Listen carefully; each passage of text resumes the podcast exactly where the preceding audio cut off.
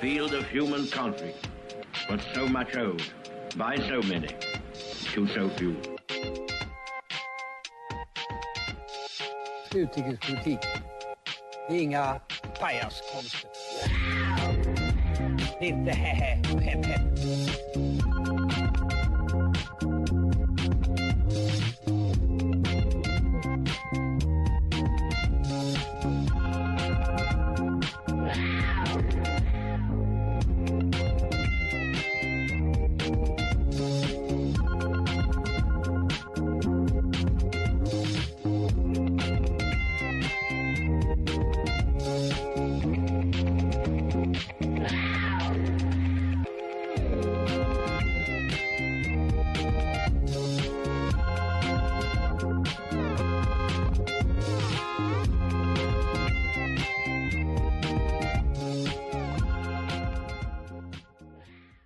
Hello and welcome to another episode of Radio UF. My name is Laura de Alba and I am here in the studio with Eric Karlqvist. Hello there. And we hope that you had a nice weekend, that your week is started li- is starting nicely. And we are very excited about today's episode, namely because it was a super extra special collaboration with Utrik and with the radio. and this time, the author of the article is Eric himself. Yes. So, yeah, what is your article about, Eric? Yeah, so uh, this article that we're going to talk about today is basically about how um, the Arctic region on top of our planet is getting more and more important in world politics and international relations and different types of uh, power struggles among greater powers. Which is also why you chose this very catchy title Less Ice, More Attention. Yeah, my angle on this is that this is really driven by the climate crisis, and it's an aspect that might easily get forgotten because there's so many other very dire consequences, such as the fl- uh, flooding and erosion and entire island states that might get uh, submerged underwater in the future because of, of climate change. But just um, right now, there's these big geopolitical tensions building up as well, which I thought was a pretty interesting angle to take. Definitely. And this is why the subtitle is The Transforming Geopolitics in the Arctic. It is very important. And even though it is said that one has to think about these things, you know, when society changes, like Hmm. politics change too. Um, and when new resources are involved, then all the interests and all the eyes are turned into these regions. So, yeah, what then is different from the article that we're going to, like, how is the radio program different from your article, Eric? Yeah, so I think basically this just gets uh, gives us a chance to uh, broaden this a little bit, broaden the discussion, and talk about some more aspects. I think uh, what I didn't talk much about in in uh, in the article was things as well soft power dynamics, and uh, also we might discuss um, like the indigenous cultures and or rather the groups that and their representation in in the council, Arctic Council, for example. So there's definitely more to talk about, and then we'll also talk about the things that I actually wrote about, such as um, shipping routes and all of that, and nat- uh, resource exploitation. Exactly. And before we go on a music break, we would like to give a big shout out to Moa Berg. Yes, indeed. She was doing a lot of the research for this episode as well. She's not in the studio now, but uh, big shout out to Moa. Yes, thank you. And with that, you're listening to Sickly Sweet by New Dad.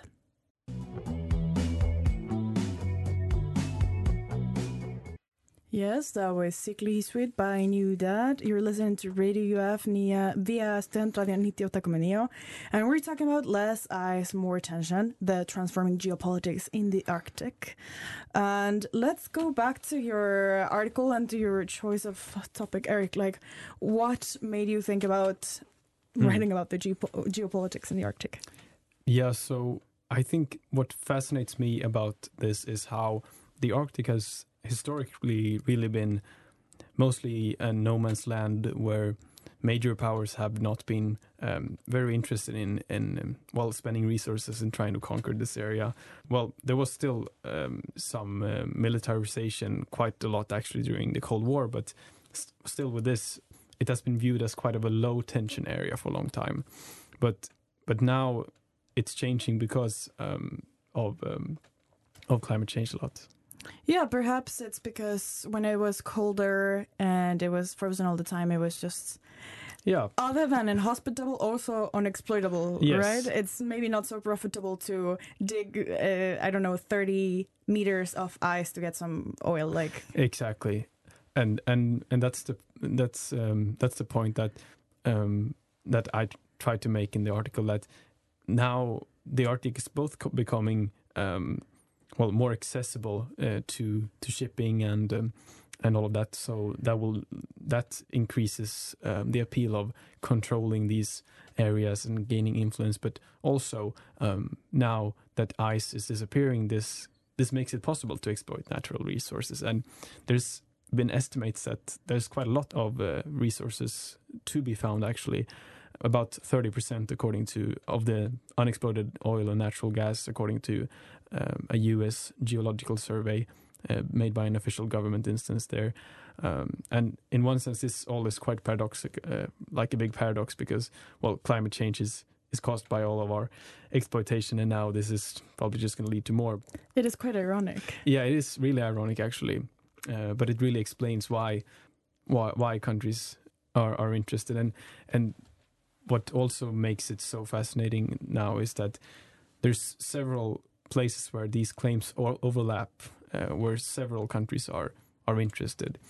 Um, there's one place in the Arctic Ocean called the Lomonosov Ridge, uh, which is at the moment being claimed by both Canada, Russia, and Denmark, and um, and no one really knows how to deal with this kind of thing. Not even the International Court of Justice, because this has not really been an issue until very recently. Yeah, there Uh, is no law, no legislation adapted to this. no, and and the the one that like the closest things that that there are, which is like the law of the sea, um, is still quite vague in this because it's um, well, it it might discuss ice covered areas, but it, for example, when this ice disappears, how do we treat it then? For example, Yeah, and I don't think it's adapted to deal with this type of conflicts either when there are so many like economical stakes, even though we could say that we don't learn from our mistakes. Mm. But the fact that the geopolitical context and the, the security issues are so tense at the moment gives it even more relevance. yeah, for sure. Yeah, but we're reaching the end of this section. Uh, we're gonna go on a music break. This is Cowboy Nudes by Geese.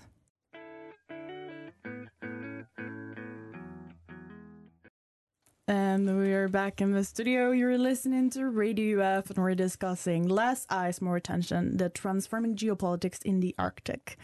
And we explained in the last uh, section why it was relevant to talk about the Arctic in these terms. And no, it's not only a thought experiment, is not something that we imagine could happen, is something that is already going on Mm. and many countries have already made some sort of declaration.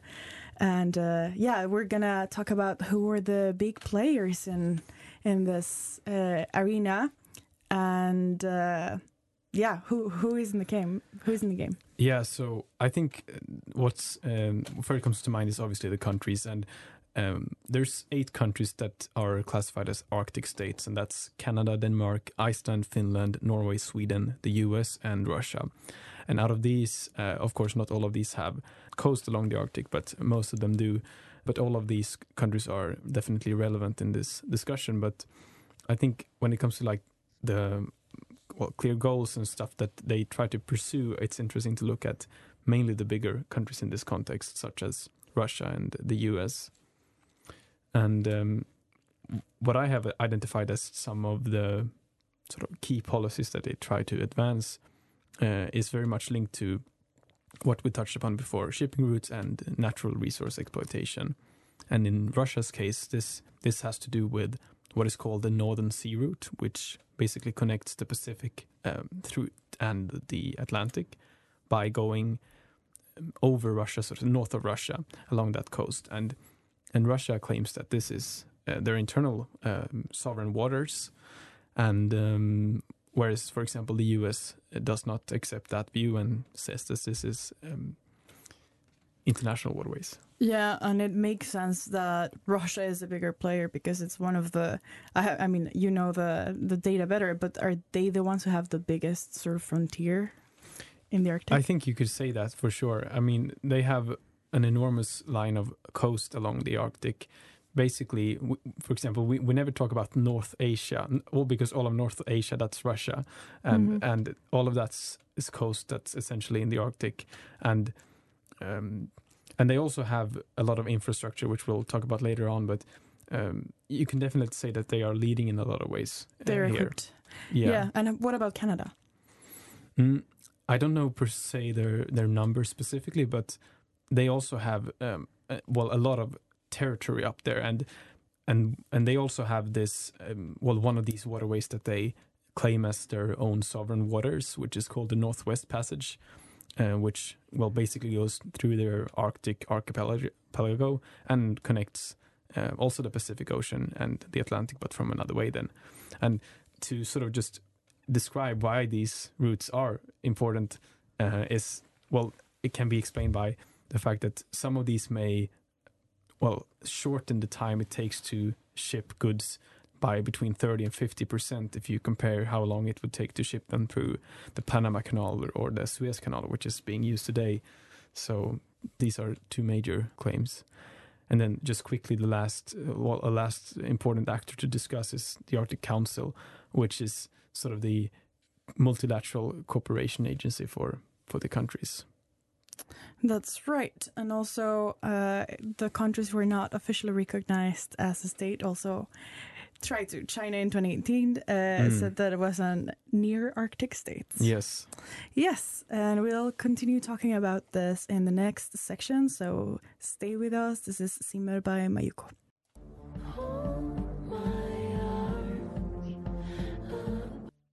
And that was Simmer by Mayuko. You're listening to Radio UF. We're discussing less ice, more tension, the transforming geopolitics in the Arctic. And um, you mentioned, Eric, in our last segment, something about the Arctic Council. Mm. Uh, you said that it was an important actor. Um, Yeah. Why is this? What do they do? Yeah. So according to themselves, they define themselves as the leading intergovernmental uh, governmental forum promoting cooperation, coordination, and interaction among the Arctic states, the Arctic indigenous peoples, and other Arctic inhabitants. And basically, this is a kind of a, a forum for these to meet and discuss different a- um aspects of um, politics and economics, but they strictly cannot discuss military security and sort of the hard security. Yeah, that seems complicated given the context. Yes, very, very much so. It's well, it became very obvious that after the invasion of Ukraine, um, well, this kind of division in the council became very obvious because, well, the, it consists of seven Western nations and Russia, and Russia started this invasion uh, against Ukraine, and well, since then the council has essentially been, well, put on ice, if you will, uh, and I appreciate the ice pun. yeah, pun intended. Yeah. Um, and uh, not not much has been done. Well, except for some uh, some projects that did not involve Russia actively. But what's interesting about the council as well is sort of the makeup out of it. How it's it also involves six Arctic indigenous organizations, which do not have uh, voting rights but are are at the table and can be part of different negotiations and it also includes observer states which are other nations such as China, India, and Japan, and most Western European countries as well. I see. And okay, if we move on from the Arctic Council, because they cannot discuss any military uh, or like openly political questions, then after like now with the with the war, like if we discuss the things that beyond that go beyond the Arctic Council, like what has been Russia doing around that? Mm. So Russia has really in in in recent um, years been reopening old Soviet military bases. They have been putting much more resources towards the region. Now, obviously, because of their war in Ukraine, they can't put as much, but um, they have been um, sort of um, putting more focus on it, and and you can see how they really are ahead in some areas, such as looking at like some hard numbers, like uh, the number of icebreakers that the countries have. Well, Russia has about 40, and the US has two. Um, and this, although icebreakers might not be used in an active war, this is like still showing how how prepared or unprepared some countries are in this. Yeah, so they're also well equipped to move around in this type of weather conditions, basically. Yeah, and I think interesting to mention as well is that out of these eight Arctic states, well, at the moment six of them are NATO members, and when Sweden joins, this number is going to become seven. And yeah. and with an Arctic Council that can't discuss military security, this really opens up well questions on what the cooperation in in the Arctic can even look like. Yeah, is it going to be obsolete or Mm. yeah, big questions. Uh, well, my key takeaway is that uh, you know the Russian winter is not to be messed with. Many wars have been lost to it. Uh, you're listening to Radio UF. This is Medicine by Hanna Ögonsten.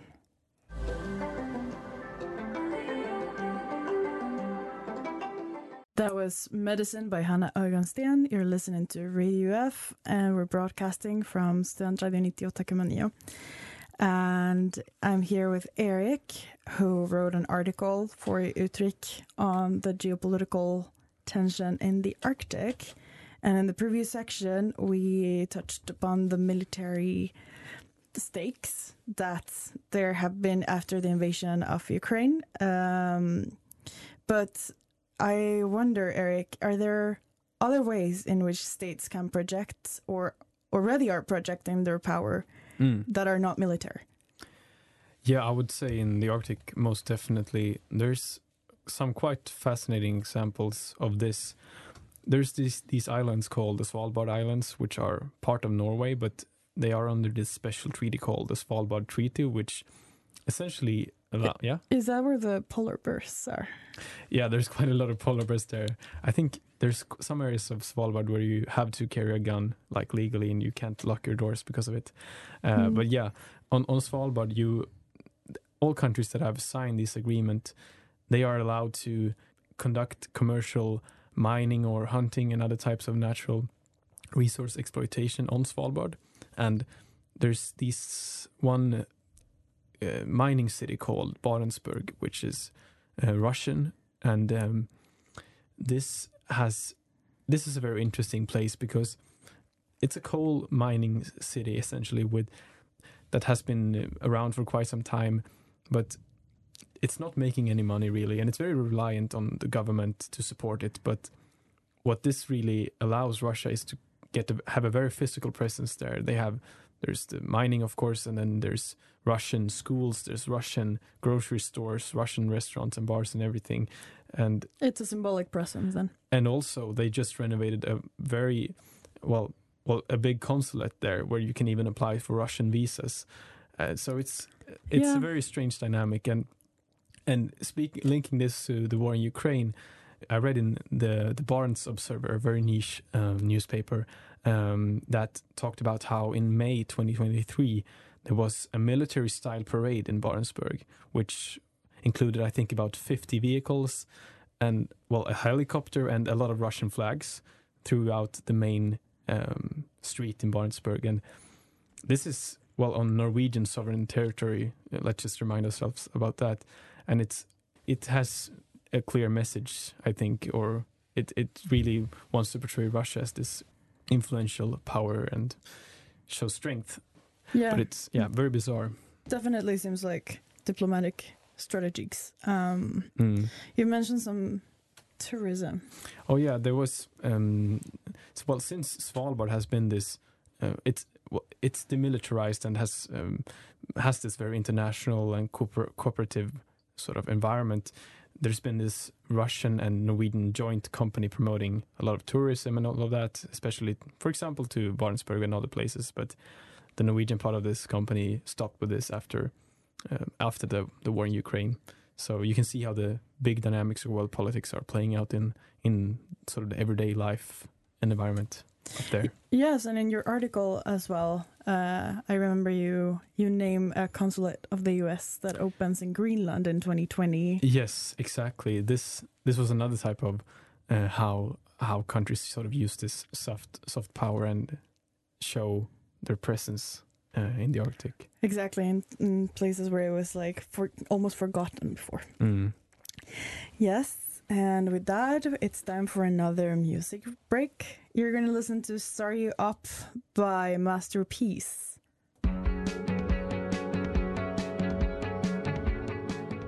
That was Start You Up by Masterpeace, as in Peace and Conflict.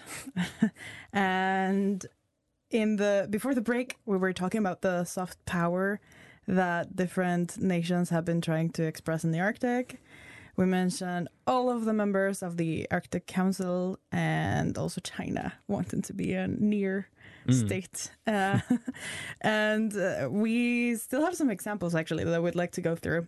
And uh, yeah, one of them is Greenland, a really Yes. big extension of land. I, I don't know if you uh, remember this like uh, media scandal in what was it, maybe 2020? 2020, yeah. when Trump wanted to buy Greenland, Mm. right? And everybody was like, "Why would you want to like have that?" And well, Mm. now we know why. Yes, and this was, I mean, everyone I think thought this was a very bizarre. Um, Almost sort a joke. yes, no one could really take that seriously. But the same year, they they also did something which is more traditional in, well, diplomatic behavior and international relations, and that's that was opening up a consulate, which is not an embassy, but sort of. Um, well, something close to it, um, Yeah. and It is official representation. yes it's still an official representation and this what they did was they opened up this in the capital city of, of greenland which is um, under danish sovereignty but this this diplomatic presence had had been gone since the early cold war so well i think just about a little more than 70 years. And um, so this was a major move i would say um, that they reopened this. And this is not the only place that they've been doing this. In in just this last fall in 2023 the US uh, reopened a diplomatic presence post in uh, the Norwegian city of Tromsø which is now I think well it is the northernmost American diplomatic office in the world at the moment. Have you been to Tromsø? I haven't but uh, it's actually on my bucket list it seems like a very cool city Um, Definitely. Now that the uh, Northern Lights are more are mhm. stronger than ever. yes good season for that Yeah, but now speaking of Northern Lights, uh, like, what is Sweden doing in all of this? So, well, Sweden doesn't have like a coastline, so we're not really in that kind of uh, area of the of the discussion. But we're still an Arctic state with Arctic interests, and part of the sort of Western uh, Arctic coalition or nations, if you will.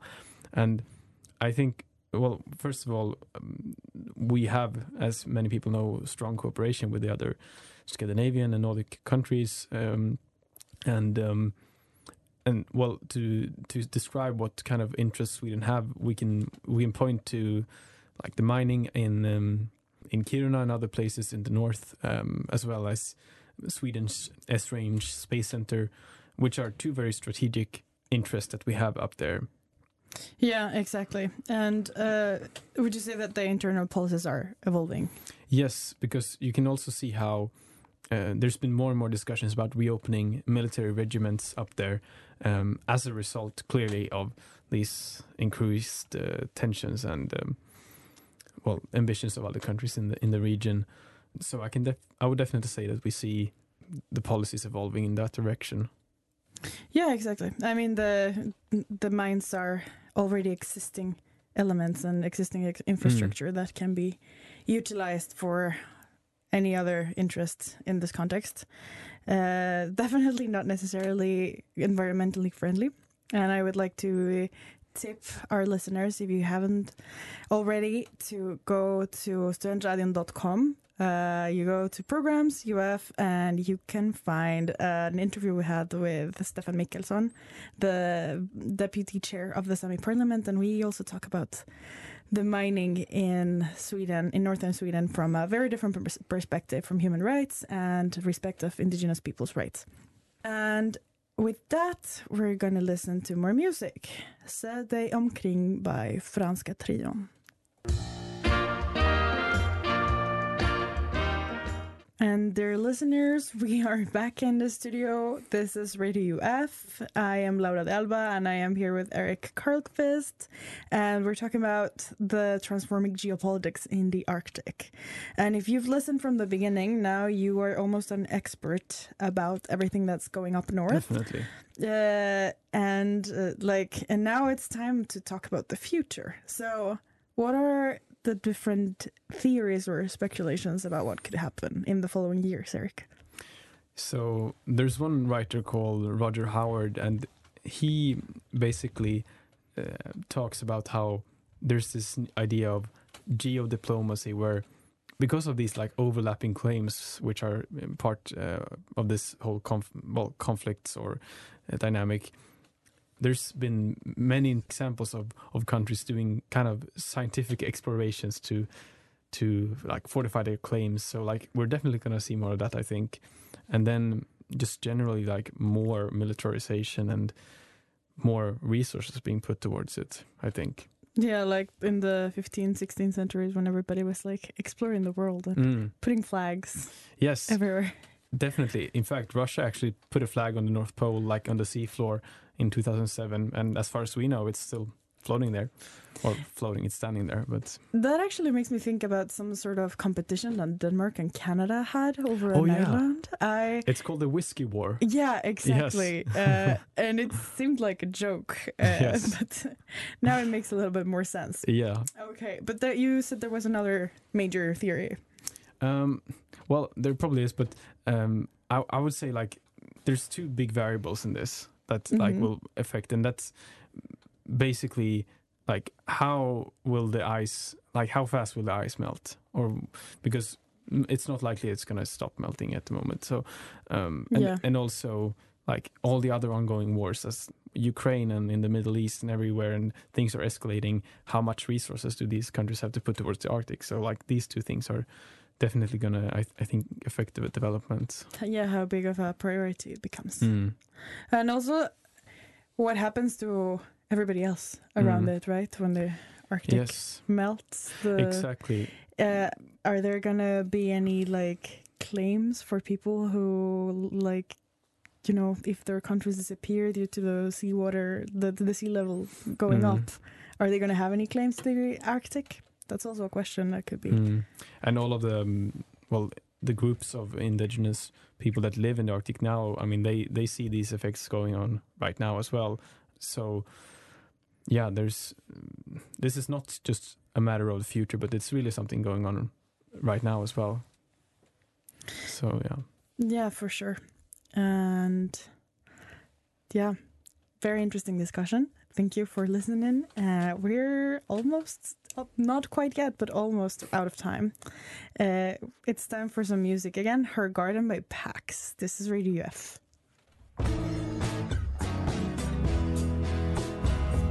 Yes that was her garden by pax. This is radio uf and this is the end of our program. Less ice more attention. the transforming geopolitics in the arctic.